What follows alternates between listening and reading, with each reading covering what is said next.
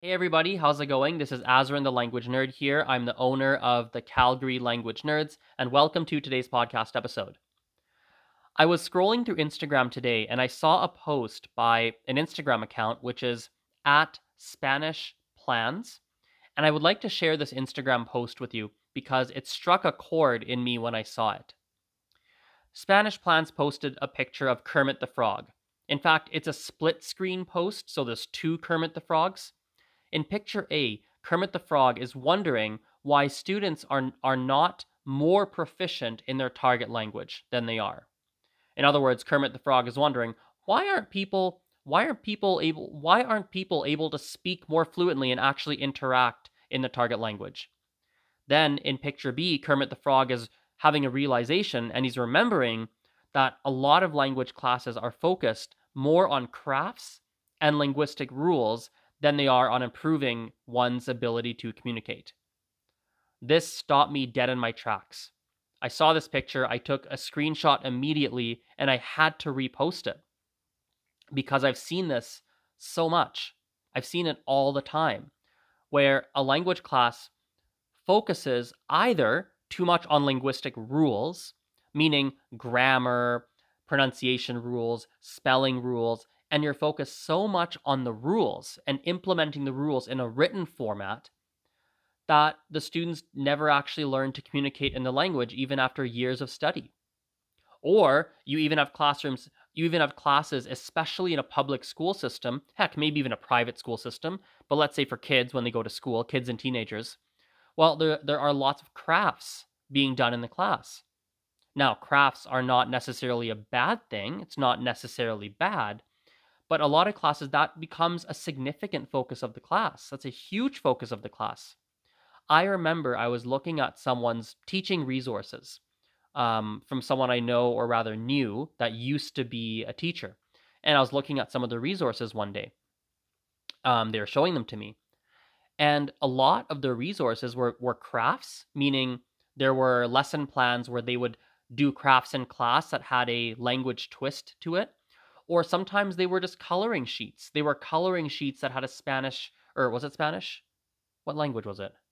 Actually, they taught multiple languages. They had multiple languages. Spanish was one of them. But anyway, there were coloring sheets that had a languagey twist on it. Or sometimes there would be worksheets that were interesting worksheets and the students would complete them, but completing the worksheet did not have a very strong connection to the student actually being able to communicate in the target language. It did not actually demonstrate the student's ability to communicate whatsoever and didn't reinforce the ability to communicate in another language. Does that make sense? And so I think these are this is these are two problems. This picture outlined in concise terms two problems that a lot of language classes have. And I wanted to talk about it because it's not quite right. It's not helping people to learn a language in adult classes you don't have so many of the crafts per se that doesn't tend to be a big focus if you're taking an evening class as an adult for example but the ling- the linguistic rules definitely still applies definitely. So what do we do about this? Well it's a complicated question it's a complicated question and the short podcast i'm going to record today i don't think is going to give an answer that is the magic bullet to solve the problem. But let me give at least one, maybe maybe two very practical things that can change in a foreign language class that will help the class, that will actually help the class to learn how to communicate. Okay? This is something I actually do. Now, um, when teaching a, in a school or teaching a class, um, here's one of one activity that can be implemented and actually should be implemented in every single class. For the first chunk of the class, you bring a ball with you to class. If you're working with kids, the ball should probably be more like a bean bag, something that's not going to roll around or break something. And what you do in the beginning of every class is you throw the ball to each person in the class and you ask them a question in the target language um, and they're and you have to and you expect them to answer. Now, what you ask them has to be something that you've taught them. You can't just ask them something random. And the questions should be the same every single week. I typically start with, Hi, how are you? what's your name? And if I'm teaching kids, I'll say, how old are you? Hi, how are you? What's your name? And how old are you? These are the three I start with. And I ask them every time, every class, one at a time. I throw them a ball, I ask them three questions, we move on to someone else. I do that until they can nail it, until the class has a really good grasp on those questions. And gradually, I, int- I, in- I introduce other questions. What do you like to do? What do you like to do? Um, what grade are you in? Um, where are you from? I, I just add different questions in every class. Every class, I ask them what I'll do is once they understand deeply how to answer a question such as what's your name, let's say they really nail what's your name, I stop asking what's your name more. I stop asking that every class and I'll ask the questions that are more challenging for them. And so that's something you can do. It's very implementable in every classroom, no matter how you teach, no matter what you do.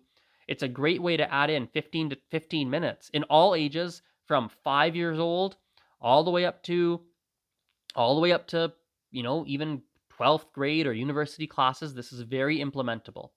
You know, even if there's a lot of people in the class, even if you have a class with 50 people, you can still do this activity. What I've done in larger groups is I'll break I'll bring multiple balls with me and I'll break the group I'll break the class up into some groups and I'll make them practice with each other and they have to ask each other the questions that we've learned from the class. And I circulate around the class helping helping out each of the groups. I've done it that way as well. Very simple activity that incorporates an element of of learning to actually communicate in the target language into every single lesson. And then sure, do your crafts, do your worksheets, do everything else you would typically do. But Bill, I think that should be built in. Every class should have a speaking and listening element built into it. I think that's important. Now, there's a lot more to it than that. To, there's a lot more to it than that. I don't think that solves everyone's problem, but that's a very practical thing that can be done in every single, basically every single classroom. Adults, kids, doesn't matter, teenagers, that's something that's very practical and can be implemented. Of course, there's more into pedagogy. How does the brain learn language? What should be done when they're six years old versus 16 years old? How do they learn? What's different? How quickly should they learn? How much reading and writing do you do? Comprehensible input you can do, you know, there's things like TPRS. There's a lot of other things that can be implemented.